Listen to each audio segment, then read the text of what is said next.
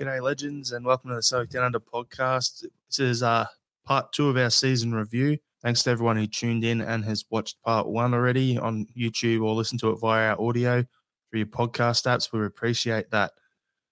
So, um, what we did last one, we went through about eight or nine different topics, questions, things like who's your player of the season, who's your signing of the season, most improved, goal of the season, etc. And the four of us just spoke about what our favourites were, and yeah, we just went around the room that way. So um, yeah, we'll keep keep at it that way and uh, crack on with the rest of the topics we want to discuss. So if you've got any comments or you want to answer what your thoughts are to these questions, please do so in the comments section, whether in on YouTube, if you're on Facebook or Twitter or whatever, let us know there as well. So, first question what was your favorite moment of the Celtic Christmas video? Go to you, Sean. Uh, yeah, quite a few. I, somebody need to remind me of the, the cryptic one. I can't actually remember what was going on with that. Uh, but my my favorite moment, and uh, the, they they do a pretty good job every year, don't they, with the Christmas video? Uh, I know that they film it in like September, but they still do a pretty good job. Um, I think my favorite moment uh, was Fran Alonso uh, putting on sunglasses in pitch black night. Uh, that was probably my favorite moment. And the, the best thing was somehow he still looked cool doing it. no, um, I, I was um, I'm going to go for the slightly sentimental angle here and just say the wee, uh, the tribute to Bertie Auld. Um, the one that was above the stadium during the ad, and also the wee shout out to him at the end, I thought was just really nice and really classily done. Um, it would have been easy to have a, a tribute to somebody in that and have it be tacky, but no, that that was handled in a very a very dignified and classy way. That was that was nice. John. yeah, there was a couple that I wrote down. Um, I thought uh, having all the Santa's letters being sent first class Postecoglou was quite oh, good. Yeah. yeah. it's good dad fun. Um, yeah, it was a good dad fun. I also quite liked uh, Juranovic, Juranovic doing the Salt Bae because because he looks like the dude that does the. that was, was that funny. what oh, yeah. Like? I don't know. The, I don't get it. The dude, the the chef, the the Turkish guy who's the Salt Bae. Um, ah. Yeah, have you not seen it? He's he's got a mad restaurant in London now where he does a steak. Oh, it's not a steak; it's like a, some sort of beef cut um, that has you know the the bone still in it, and it cooks so so you put it off. But he's wrapped it in gold. It's the most expensive beef steak you can get in London because the whole thing is edible gold. What's the point? It's that gold doesn't taste of anything. You're spending stupid money on. Anyway, that's the salt. That's the Salt Bae. He does all that stuff. Still better value for money than Aaron Ramsey. it's true. uh, yeah, that's a good one. Uh, and yeah, then my favourite has to be the laptop. Gavin Strachan and his laptop has to. Yeah. It's it's just the key thing for me. As long as soon as I saw that, I was just like almost on the floor laughing. Brilliant. What, what was the hidden detail? It was something about 55 or something. What was it? Remember? Oh, that's right. no, I can't. I'm gonna have to. Uh, let me. I'm gonna do some googling. I'm gonna do some googling because that was. It was some sort of jibe, wasn't it? To, we've done 55. Um, I can't something. remember. No, who knows? It's a long time yeah. ago. It's it's May now. That was December. Eh, six months ago. yeah, all, all good.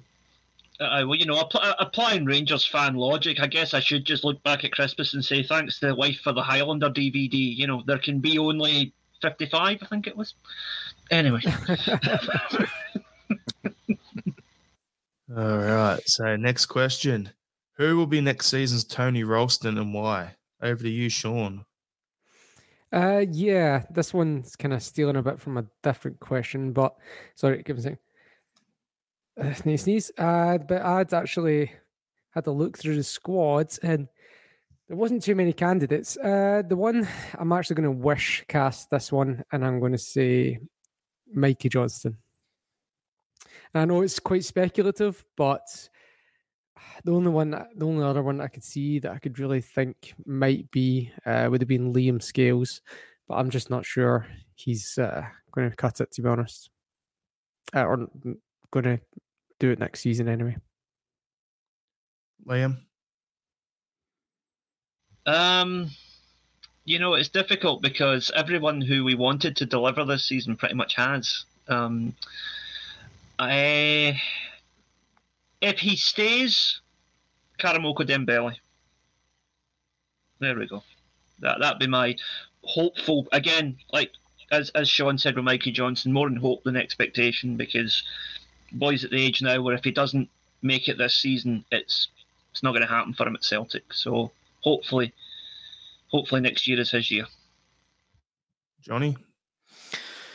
Yeah. So, um, look, I took this quite literally um, in the sense that if we look at Tony Ralston's uh, trajectory at, at, his career in Celtic, um, what other player has uh, has had a similar like path? So um, has to be fairly young because I think Ralston's only like twenty three. Is that right? 22, 23? Yeah, twenty three. Yeah. 20. So he's still still young. Has to be still young, uh, relatively speaking. Um, has to be has to have been at Celtic for a little while. Um, has to have a, seen to have a lot of ability and talent, and still not really show it. Uh, and and obviously had to have a bad couple of seasons. So I, I I looked at that and I and I thought the only person that fits all of those things right now, if he stays, would be Mikey Johnston. So I agree with Sean. Um, whether Mikey Johnston stays on next season or not, I think it's. I think if I was to, if I was a betting man, I'd probably say he's moving on, um, because I I would imagine this the wingers that are in front of him and um, any winger that comes in will also be in front of him. He's going to struggle to get in. The only the only posi- the only person that he could take over from uh, would be Forrest. If Forrest was seeing sort of the end of his um, heights now, uh, which is absolutely fine because he's given us some fantastic seasons and stuff. And I still think he's got maybe a season or two in him um, of that sort of height, but he's probably come towards the end. So maybe Johnston's going to replace that type of player. Um, but who knows? Johnston might not want to wait that long. I, I, I think it, I can't remember who who it was. It was one of our old um, coaches. For the life of me, it's, it's an old Celtic player. No, no, it wasn't so anyway, it doesn't matter. Um, who said that he couldn't even lace Johnston's boots. It was that good.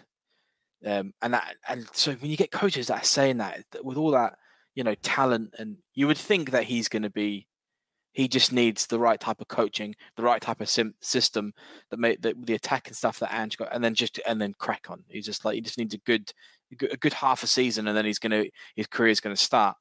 Um, much in the same way that Ralston has. He's had he's he's done shite for so long. We've seen that he's now and again he's he, he's got something there, but he's never really cut it. Boom, somebody's come in, everything's clicked, and now you can't drop him. Like he's he's going to be in the squad for a long time. So, yeah, it's the only real candidate I can think of that fits all that criteria is Johnston. I looked at it on a similar sort of vein, but I also looked at it on a young guy who's had a few appearances, and he's ready to make that step up and become a more regular first team squad member who can step into the team and play. Right. So I looked at it. If Jullien moves on, we don't know what's happening with Carter Vickers yet. The centre back situation is very, very. It's like basically there'll be tumbleweed going through there pretty soon. So for me, it was do you play Welsh? But the other guy, and then I found out he'd done his ACL or whatever. But it was Dane Murray for me. Like he's a guy that is highly rated, has captained the, the Colts, has captained his his youth national team. He's got the size, he's got the ball playing ability that Ange likes. He's a guy that could step up into that role. And I hope he does because we're talking about Mikey Johnston potentially moving on. We're talking about, you said about Forrest potentially moving on the thing is, we're in the Champions League. We need to have a certain Scottish amount of players for the quotas. So I'd like to see one of those two guys make that step up into there and it be a young Scottish guy who will be on our, our B list or our A list or whatever it is and count as a local homegrown guy because that's what we need, not only in Europe, but it's good to see that and have, it's good to have a Scottish core at Celtic. I mean, would you expect it to be someone like Shaw or Urhoghide, or are we just saying it's, you know, like uh, these guys got a chance? You know, if they're not getting a game at Motherwell, if we're sending them out on loan to Belgium with like options to buy, what chance have they got really? Yeah. Well, Shaw's actually very similar to Ralston in that he's gone out on loan and hasn't worked. So if we send him out on another loan that doesn't work, there's still hope. What we're talking about with Mikey before is he's got a lot of talent, but he needs to run of games. Now, I'd rather send him on loan for a season and get him just let him go elsewhere and just play, whether it's a Christie style or sort of loan or whatever. But I would love to see Mikey go down to the championship and play for someone like Millwall, which will toughen him up. Yeah, I mean, yeah. Cha- the championship in England's a, a very, very high standard. So I don't know if he. It's, a lot of games for him too. So I, am not sure Johnston's at the English Championship level at all. Um, as much as I would love to see him there, Jared, I, I, don't think he's. I don't think he's there. I think what Johnston well, Johnston's biggest problem at the moment is his decision making is extremely poor, extremely poor. Um, so that's that. He, he, needs to be able to um, understand what to do at the right times. He, requ- right, he requires perfect. good coaching and stuff. Perfect one there, John. Let's send him on loan to Japan, then to the J League, and we'll improve his decision making and his technical ability there. But you know, I was actually going to suggest um, a good uh, loan for Johnston might actually be Sunderland. Um, just got back into the championship. Um, they're going to oh, be looking to bring people in. Uh, I think so. I yeah. And um, yeah, limited budget. Um, so loans would be what they want. Celtic have done business with them before. The supporters there have a similar mindset to the Celtic support. They have high standards, but they're also willing to give guys a chance. And I think Johnston needs to go to a club where he's going to be loved. And I think Sunderland could be the ideal move for him. And if he cuts it at that level, there's still hope that he could cut it at Celtic. So, yeah, I think that would be the ideal move for him. And he'll get his head on TV with Netflix. Yeah, there's that as well. and the Duffer get um, link up too. There you go. There's another one. Makes too much just, sense, Liam. Just hope he doesn't come across as, as much as a cock as Aidan McGeady did on that show. what, what do you reckon uh, Scott Robertson's chances of being the one that makes it in the team? Because he's going to be 21 now when he yeah. uh, start next season. He's one that I, I did bring up when I when I was on Axom last as well, and he's one that I, I rate. I think he's a chance, but at the same time, it depends what we do recruitment wise. I know he wants another midfielder, so it's like, okay, what sort of midfielder is he going to bring in? Is he going to bring in another number ten when he's got Turnbull, O'Riley, and Hatate who can play there? Is he going to bring in another eight, or is he going to bring in a six? So Robinson's chances of breaking in is all going to depend on what we do recruitment wise with that one midfielder that Ange wants to bring in. Is he um, Robinson an attacking midfield? Well, look, I'd, to me, having from when I've watched him, it seems more like a six or an eight. It's not a ten. And a six last season on out on yeah. loan. Mainly it's a six and an eight. So, well, look, Bitton has moved on. Do you know what I mean? So there is potentially a space there, but we are. I think it's more of an attacking midfield. But we're linked up with that boy James um, McAtee. Is that you say his name? Yep. Who's he from? Uh, um, under 21s um, uh, England under 21s, uh, plays at Man City. I think he's had a couple of loans. Uh, oh, oh, right. I'm, I'm against that for the simple fact that look at how well last year worked. This season just gone has worked out where we brought our own players in. The guys we brought in on loan, unless we're going to bring McAtee in on loan with an option to buy, then it's not worth oh, doing. And Man I, I City think it's permanent purchase. I've not seen anything anything about loans, but you might be right. But I thought it was for a permanent. I heard it was for a loan. So we've both oh, heard. There you go. Yeah. So who um, knows? I don't want it. Let's see. It says loan to Swansea potentially is what's yeah. on the cards at the moment. For Robertson. No, McAtee. Oh no, for McAtee. There you go. Yeah, yeah, right. Well, who knows? Who knows? Maybe Robertson's got a a, a chance to break into the team as well. Yeah. And, and and when he was when we had the COVID season and and he was playing, didn't do. I, I don't seem to remember um, him doing a lot wrong. Seem to remember him being quite decent. So uh, you need to be better than that to cut it to Celtic, though. You do, you do. Young guy though. All right, on to the next question. It looks like a squad clear out is on the cards. As we're just talking about this.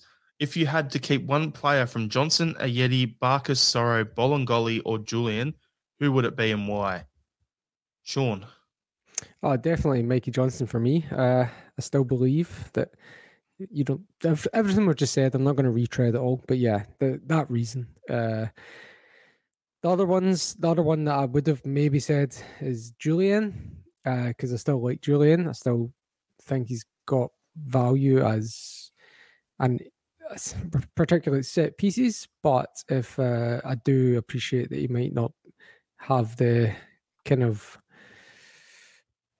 turn and nous that you need to play in a Postecoglou system. He might not be quite as suited to that. He's a bit more doesn't turn as quickly, a bit more cumbersome. Uh, so I'm not upset about him going, uh, even though I did like him but, uh, back in the day.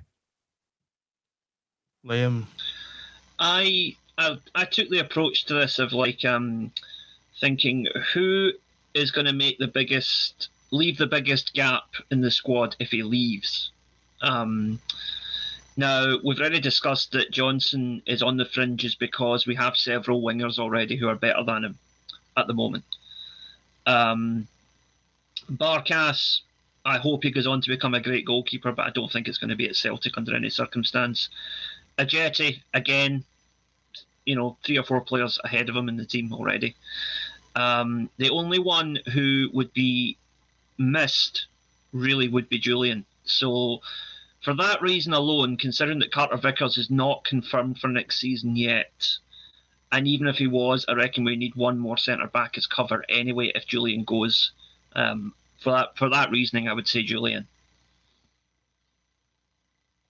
Johnny.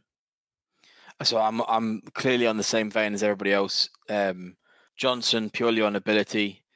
Um, probably I, I, would I would imagine he's away though.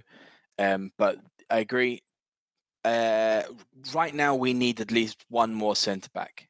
That's we we. I, I feel like that's an absolute requirement. So if Jullien moves on, and this is also assuming that Carter Vickers is definitely coming to Celtic, because all right, as of right now, um, it looks like it's on the on the uh, cards on the table sort of stuff. Um, but what for for Jullien's ability alone, that would be a huge hole and I, I, would would not be surprised that he's away because of his comments um, and he's spat the dummy.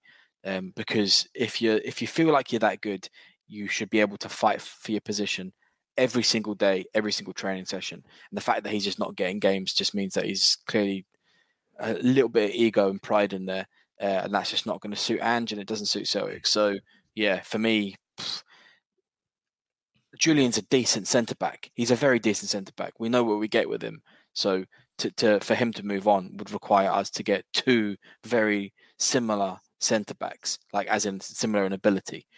Um, so that's a huge that's a huge task. Yeah, for me it's very similar. I keep Mikey, but I put him on loan for a season, as we just touched on. However, in terms of squad balance, yeah, losing Jullien is the potential to be a big issue, especially if Carter Vickers doesn't come in. Jullien, this time last year when we're talking about Ange coming in and who's going to be the captain, for me, it was out of McGregor or Jullien. He was the guy that I thought could have been a captain. And with how many issues we had of scoring from corners this year and free kicks, I think we missed Jullien's size and, and uh, aerial ability there. However, to use a um a term from I can't remember what TV show. As soon as I heard his, I read his comments in the paper. I just thought, now you've gone and done it. He put his foot in his mouth big time, and yeah, that's the end of him at Celtic, as far as I'm concerned. The other guys, the Eddie won't miss him. Barkas, won't miss him. Let's just get some cash back for them. That's a waste of ten million pound right there. Soro, there's another two million pound down the down the gurgler. Not going to miss him. Bolingoli, the less said the better.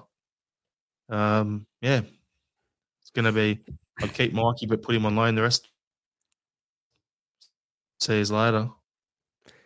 One thing is, I don't know people read too much into this, but a, lot of those players have got low squad numbers, uh, which suggests to me that they're, you know, were considered first team players and are therefore on first team salaries. So it might not be so easy to shift them because uh, they're hardly going to get an increase uh, where wherever they head to next. Uh, you know, Barkas number one, Jullien number two, Soro number twelve, even Mikey Johnston's number nineteen, uh, Ajeti number ten. these are all like yes, we value you guys as first team players, so they're probably getting at least five figures a week. So best of luck getting them out the door. Mm. I'm, and look, I'm I'm reading a lot into this to be fair, but I think Ajeti's attitude when we did the um, trophy celebrations at Celtic Park, wearing the sunnies, walking around, he was sort of on his own, not really engaging. I think in his head he's off. I think he's very much setting up with his agent to get another club. But I agree with everybody else. It's it's going to be it's not it's not a given that we're just going to get rid of all this deadwood and it's as easy as that. And all these clubs are just waiting for us to sell them. So we might see Jullien for another season or two, or however long his contract is. One more season. One more. Yeah. Uh, Mikey's got three years. Mikey Johnston's yeah. got three years. That's what I'm saying. Put him on loan. We can afford to do that. Jullien's got one season left.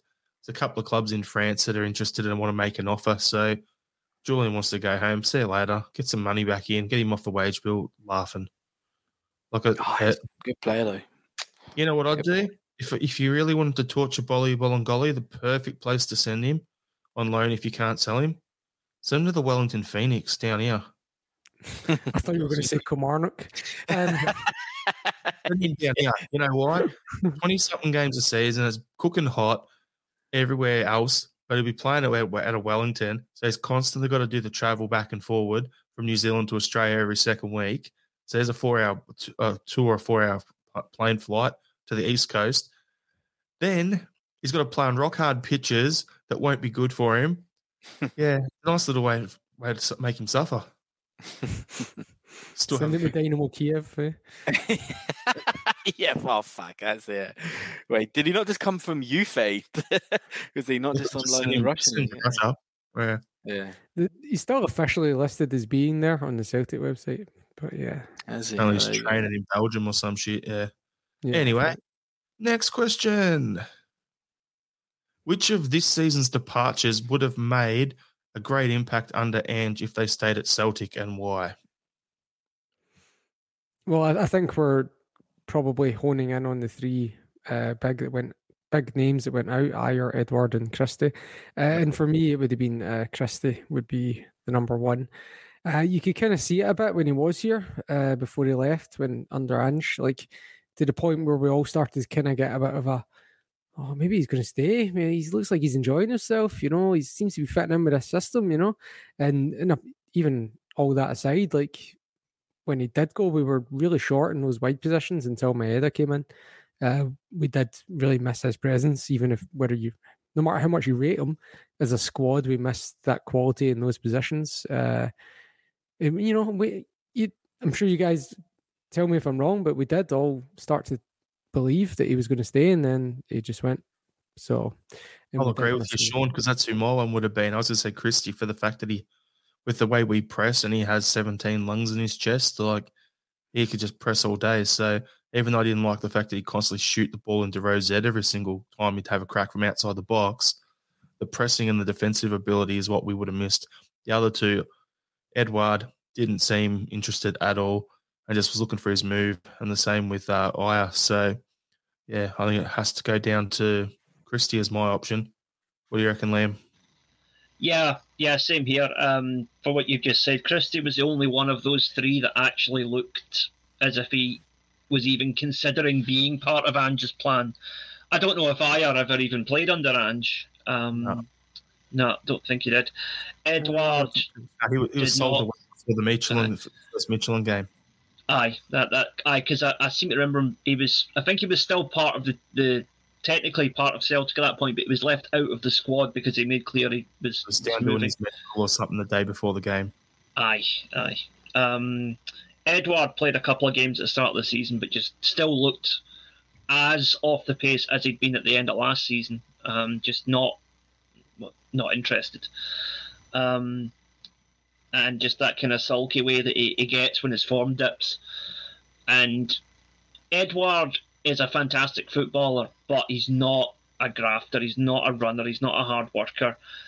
And to be honest, he's just not Ange's type of player at all. I don't think. Um, you know, you could you could maybe build a team around a player like that, but I don't think it really fits in with Ange's philosophy to have any passengers. So, no, for that reason, Christie was the only one that ever even came close. I'll, I'll give you the other names of players that left, and you can stop me if you think there's anyone. Um, we had Vakoun Yusuf-Bayo, uh, Jack Hendry, Olivier Ntcham, Scott Brown, Leigh Griffiths, Marian Shved. Uh, you, the rest of them look like loan departures. Uh, yeah, that's it. The rest of them are all loan departures. Do you know Ntcham's not a bad shout as somebody who would do very well under Ange's system, but he was also a bit of a. Uh, he could also be quite lazy, um, in in uh, not not necessarily always working for the ball, but he was actually very good positionally. So um, he, he yeah, uh, Ntcham's a very good shout. Um, I, I agree with everybody. Right, if we if we're just to, those are the three big departures. We've discussed it. I would say out of all three of them, Edouard's definitely not going to be thriving under Ange's system. Um, I don't know if you guys follow English football at all. I don't really, but um, I've noticed that Edouard's been very much benched since he's been at Palace. Um, so it's it's clearly that sort of he's he needs to find a very particular team where it's like a 4-4-2 or a 3-5-2 where the other forward does all the work for him and he just sits there and in the moment that he needs to he can explode with energy and get the goals and stuff but who did oh, yeah yeah. Who who how many teams are like that? Um so I would say he was the least out of the three. But I'm I'm, I'm actually going to make an argument because obviously I, I I wrote down Christie but I'll make an argument that I probably could have thrived my quite massively under Ange which is as, you get everything that you need out of a centre back. He we're an attacking team, which suits Ajer's um want like style of being a, a centre back, but also when I does those big striding runs forward, that that suits that's absolutely what Ange would have would have loved out of out of a player. Um, you can see Starfelt does it from time to time. Um, Carter Vickers to a less extent. Carter Vickers is more like that Benkovic type of centre back where he just pings a diagonal over to a winger, which is amazing to watch. But um, Starfelt very much tries to run forward a lot. I did those. You would have had, I don't know, maybe a fullback dropping in or McGregor dropping in, and as I runs forward, attacking, attacking, attacking. So yeah, and obviously with all the height and stuff that we get um, for those um, set pieces and stuff. So I think is a very good shout as well to have thrived massively under this sort of free flowing attacking non-stop and system. Do you know? I'm just going to throw one more name in there, and I don't, I don't know if the timelines match up because I think he was away before Ange was was here, but I, I would have been interested to see how Elyounoussi would have played in that team. Um, mm. particularly at the start of the season before we had Maeda and Jota. Um, I would like to have seen what what Elyounoussi could have offered. Um, no, Angel's a tricky winger, so could have worked. Yeah. Mm, it would have been interesting, but oh well, his loss. For me, another one is I think Jack Hendry could have worked well under Ange. Ball playing centre back, bit of height. He could have done the job as well. Um, but you know, I don't think we missed much there anyway because he had a shocking season when he made his move anyway, and we got a couple extra dollars for it. So, yeah, not too fast overall, but yeah, he could have potentially have been an option. Where did he go? Was it Club Bruges, if I remember Club right? Bruges. Yeah. yeah. Played six games in the Champions League, so he did all right. Yeah, full Jesus. And then he's just dropped off. No, he's in the Scotland squad next week. Oh, right. Okay. So yeah, probably would have been a good one. To, well, we all know what that's. Let's not relive that fucking debacle. Jack Hendry yeah. moving on. Next question is Who do you think would fetch the highest price if sold this summer and why? Yep. I've got down a player that we've, I don't think, spoke about at all yet. And interestingly, uh, and that is Matt O'Riley. Uh, now, the reason why I'm saying that is not necessarily because I believe he's the best player, even though I think he's great. Um, I'm saying it because he's 21 and he is eligible as a homegrown player for English teams competing in Europe. So that's the reason why I'm saying his transfer value is artificially inflated uh, because of the way the EPL works as a buying market. It's not ability is actually lucky. You're lucky if ability is 50% of a player's transfer value down in England. Uh, age and European uh, squad eligibility massively inflating on the prices. Yeah, the um, O'Riley was an interesting one, which I hadn't actually thought about. But that's that's a very good point about the homegrown thing for English teams, and also long-term contract he is in all likelihood going to become a Denmark international at some point in the near future, um, a full international. So that's also going to add to his value, especially if he makes their World Cup squad, which he may well do. Um, the um, now the easy option to say would be Kyogo because he's the he's the most impactful and uh, probably the most naturally gifted player we've got at the club at the moment and he's 26, so he's at his peak. Um, but I think if you're a buying club and you take the green tinted specs off for a minute, you're talking about a guy who was injured for half of the season. So an incoming club would have questions about his fitness. Um, our other Japanese players have not yet been here long enough to prove against any doubt that they are absolutely made for, for the for British football. I'm assuming it's English teams that would come in for them because they're the ones that would have the big money. Um, but I think actually, um, assuming that he becomes a Celtic player in the next week or so, I think Carter Vickers could fetch big money if we sold him on because a ball playing centre back is a very difficult type of player to find. Um, and one that also has his threat coming forward as well. Because he's like we said earlier, he scored he scored a couple of important goals for us this season as well. Um, you know, USA International recently got back into their squad, looking good to go to the World Cup with them.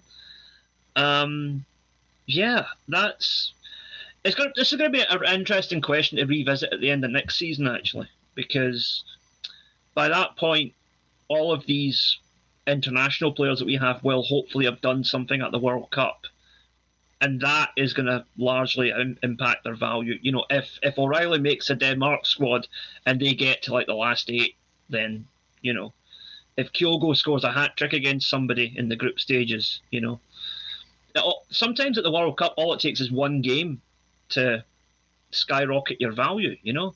Oh, had I mean, you choose anyone? Well, I was going to say Oleg Salenko, but I guess that just shows how old I am. But yeah. um, he scored, I think it was five goals in one game for Russia. The Huns signed him about 18 months later, then he just never did anything again.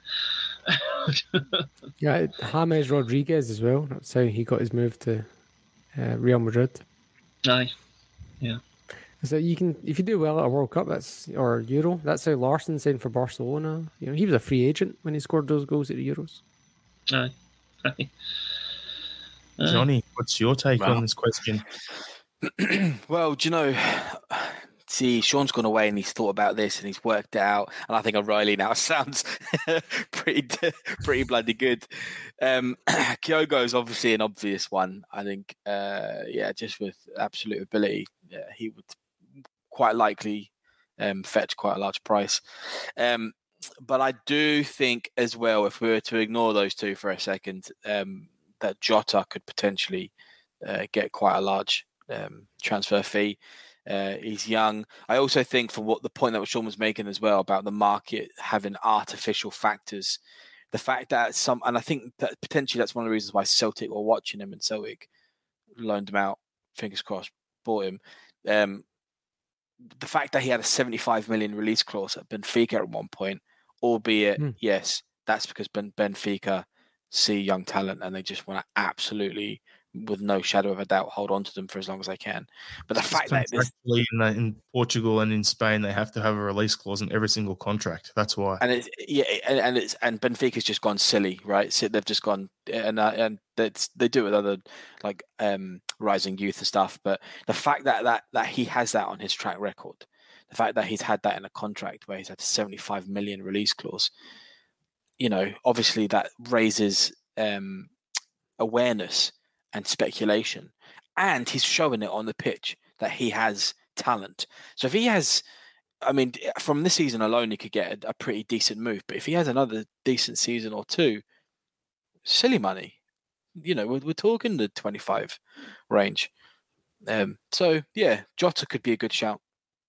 Yeah, Jota was one I was thinking of because I'm like he could he'd be like our version of Jack Hendry was for um what's it called the Ostend or whatever it was in Belgium, where you know we sign him at the end of the contract for that, but then you could flip him for a shit ton extra cash after that. So I wouldn't want to do that, but here's one option.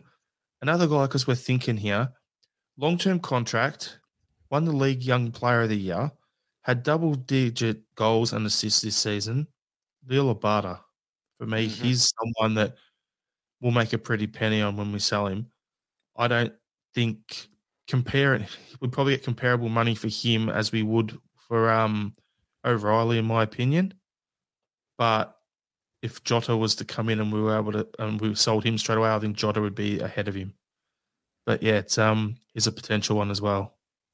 But totally yeah, agree. Not for sale, everyone, not for sale. yeah, you, you, want, was... you, want to, you want to buy Liel Abada? Oh, okay, no worries. This is him. He's number 19 for Celtic and he refer, responds to Mikey.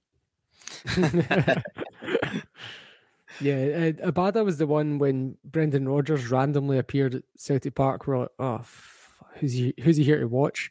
And, yeah. and the one we all assumed was Liel Abada. Uh, it seems maybe since then it was actually Juranovic, but um, yeah, that was the one at the time we all assumed. So that's definitely yeah in the same lines of uh, Matt O'Riley, a young player. Uh, the only difference being he's not uh, going to count towards a European squad, but yeah, same idea, really.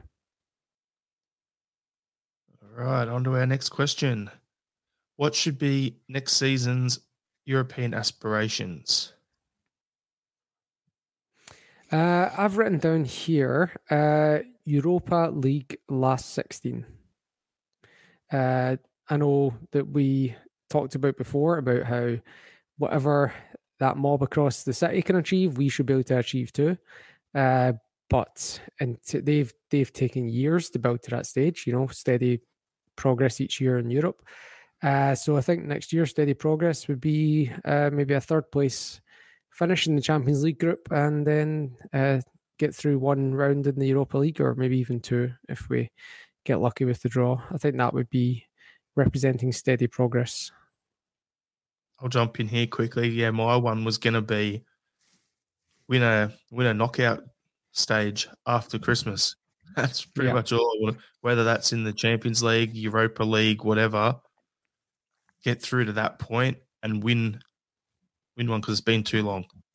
Over to you, Lamb. Yeah, um, breaking that knockout stage hoodoo is uh, is going to be a big psychological one. Um, Champions League, we've not been in it for a few years. We could, depending who we get, you know, we might go get second place and get through to the last 16, or we could end up finishing bottom. It really does depend on who we get.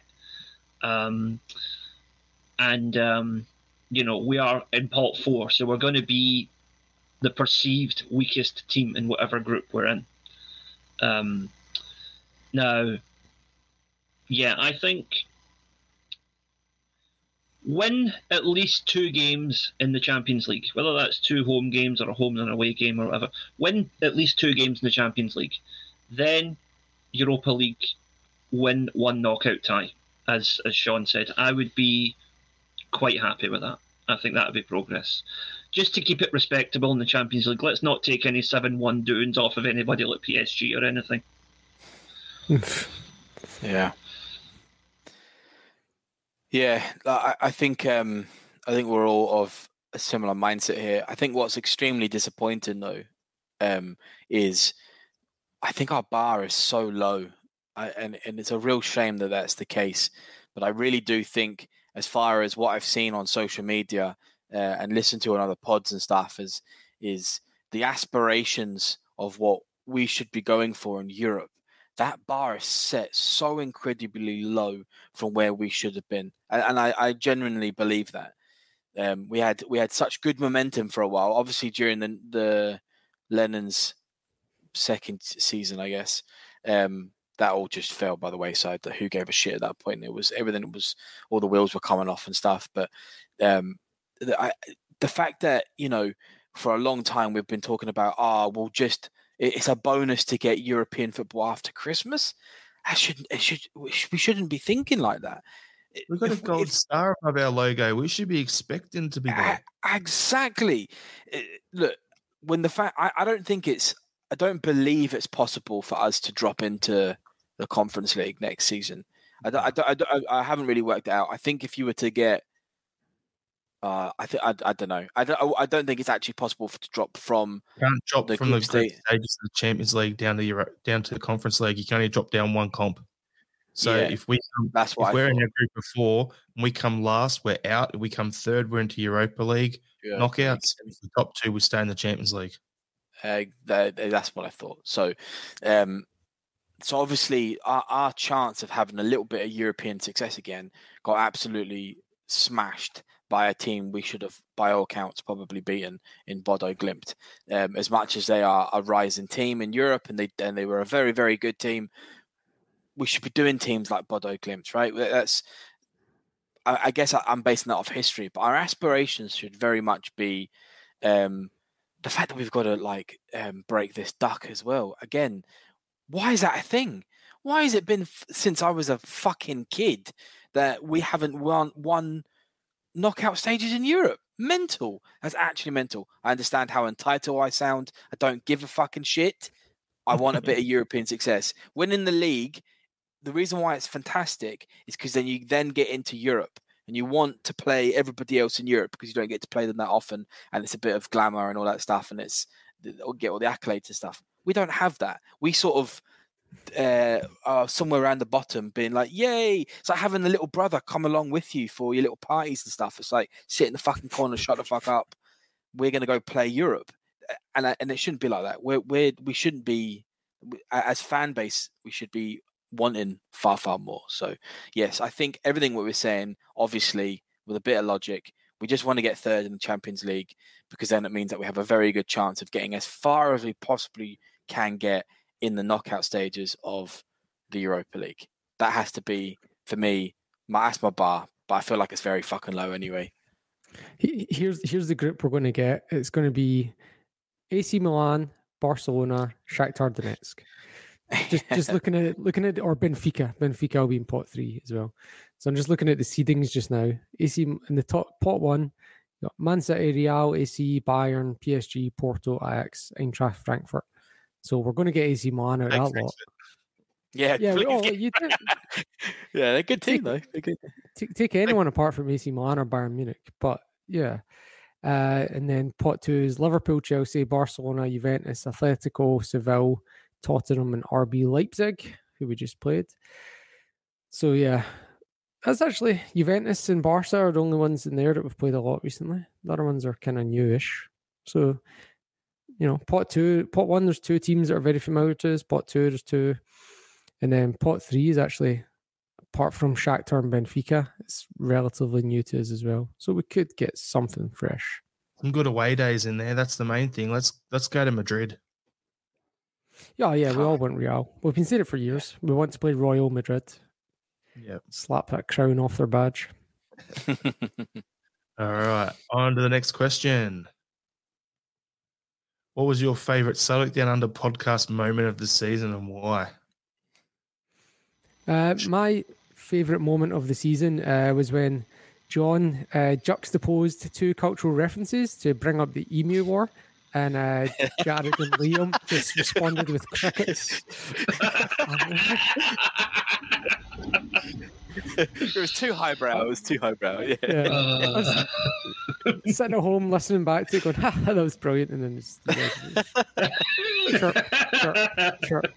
yeah. that was the Candace Owen shite. Yeah, I do remember that. Yeah, yeah, yeah. Sending the emails or Liam. Um, yeah, I think it's just going to be cumulative, like watching you guys respond with varying levels of disdain to my dad jokes.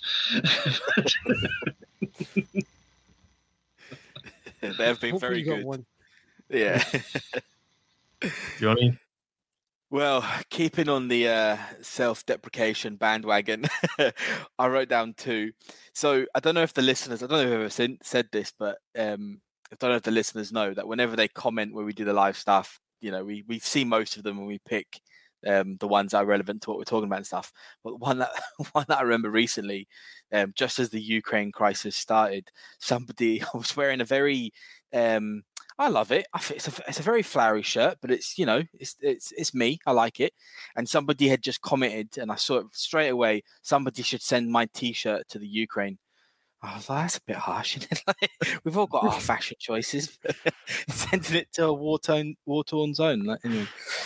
And then the other one I've wrote down here is me struggling, and I still fucking struggle. Me struggling to say Ferencvaros every single time we're playing them, and all my different iterations of saying that. You get a break from it next year, so there you go, John. There's a win. yeah, thank God, Ferencvaros. Yeah.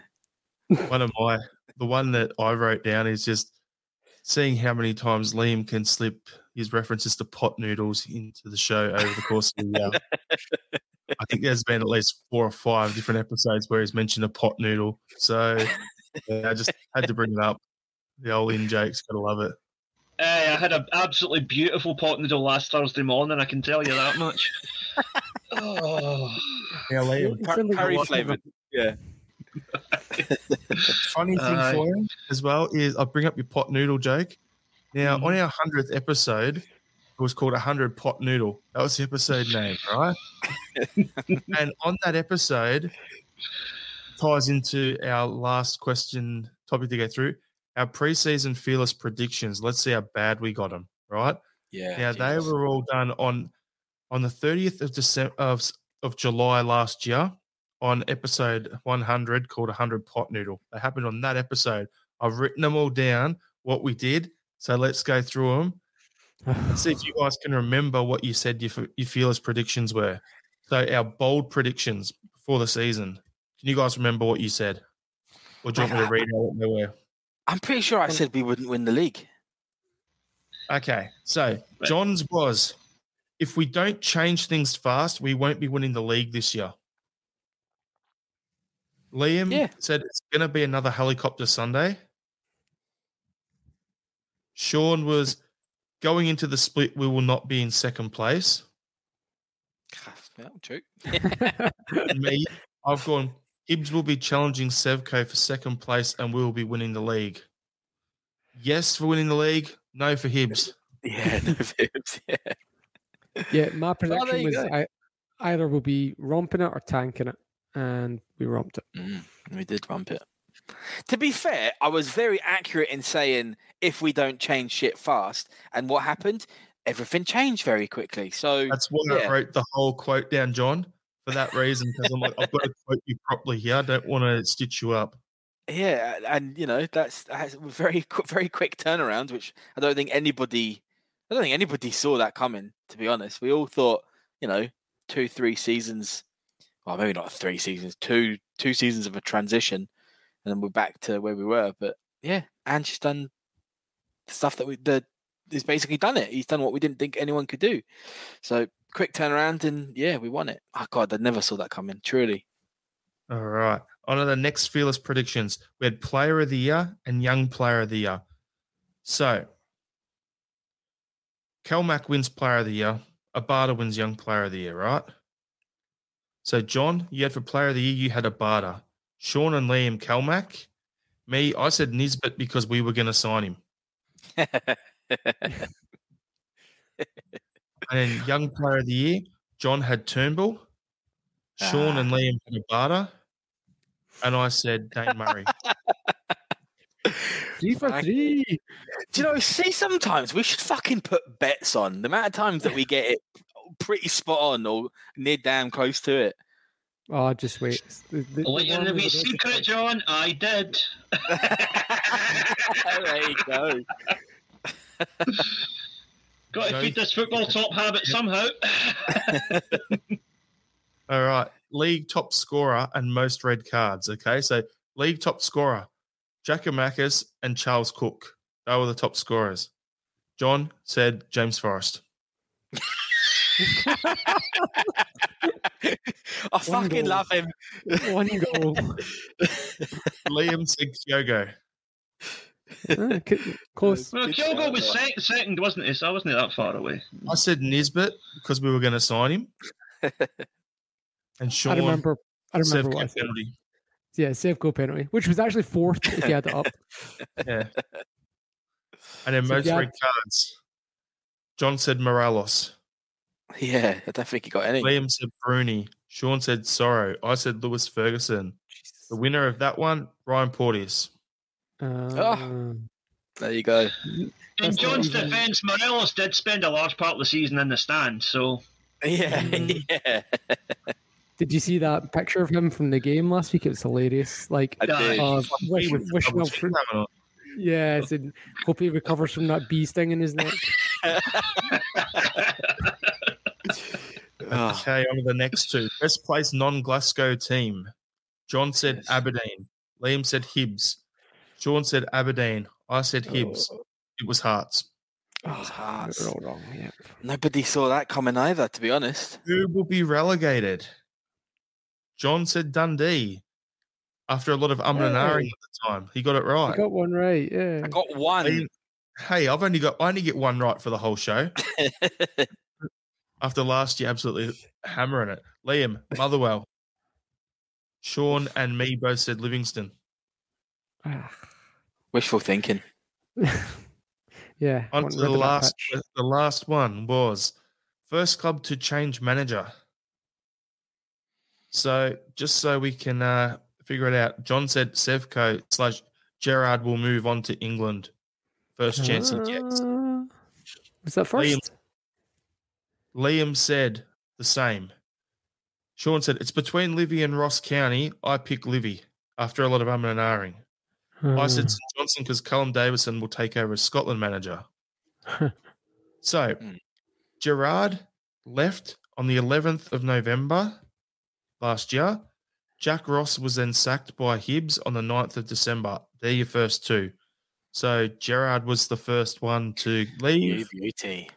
Thank you, Stevie G.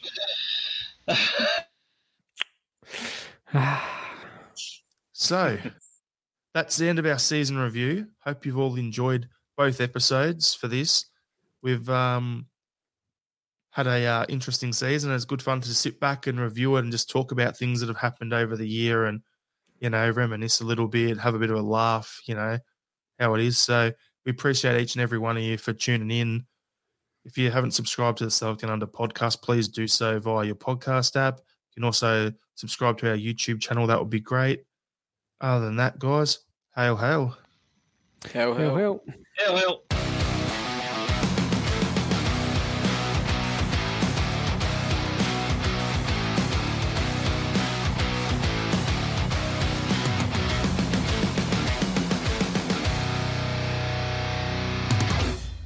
B